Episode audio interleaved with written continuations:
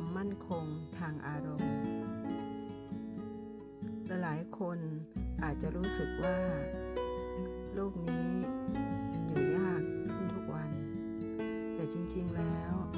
ถ้าเราสามารถตื่นขึ้นมา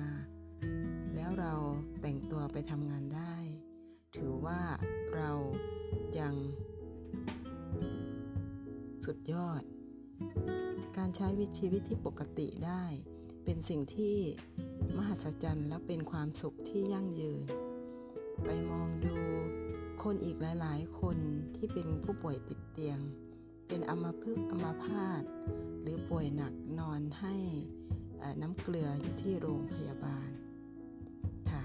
เพราะฉะนั้นถ้าคุณตื่นขึ้นมาแล้วสามารถช่วยตัวเองแต่งตัวไปทำงานได้ยังมีงานทำ กลับมาบ้าน ยังพบเศษเหรียญหลังตู้เย็น หรือบนหัวเตียง หรือบนข้างในตะกร้าข้างเตียง ก็ยังเป็นสิ่งที่เหลือเฟือ ให้รู้สึกเหลือเฟือกับสิ่งที่เรามี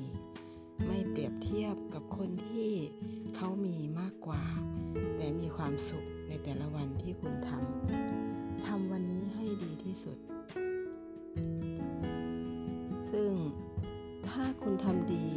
แล้วมีคนกล่าวหาว่า คุณทำเพื่อตัวเอง จงทำดีต่อไป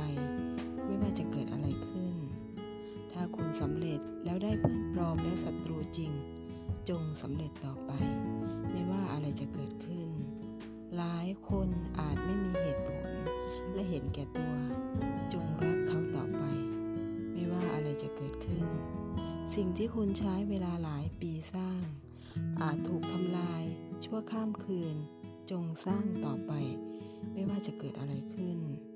ถ้าคุณพบกับความสงบและความสุข คนอื่นอาจอิจฉาคุณ จงมีความสุขต่อไป ไม่ว่าจะเกิดอะไรขึ้น ถ้าคุณให้สิ่งที่ดีที่สุดกับโลกใบนี้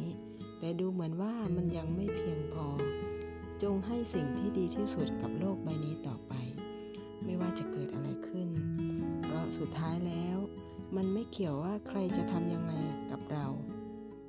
กฎจักรวาลกฎแห่งกรรม ตอบสนองทุกสิ่งที่คนนั้นทำจงทำดีต่อไป ไม่ว่าอะไรจะเกิดขึ้น ด้วยรัก โค้ดอีทเพจปันสุข สวัสดีค่ะ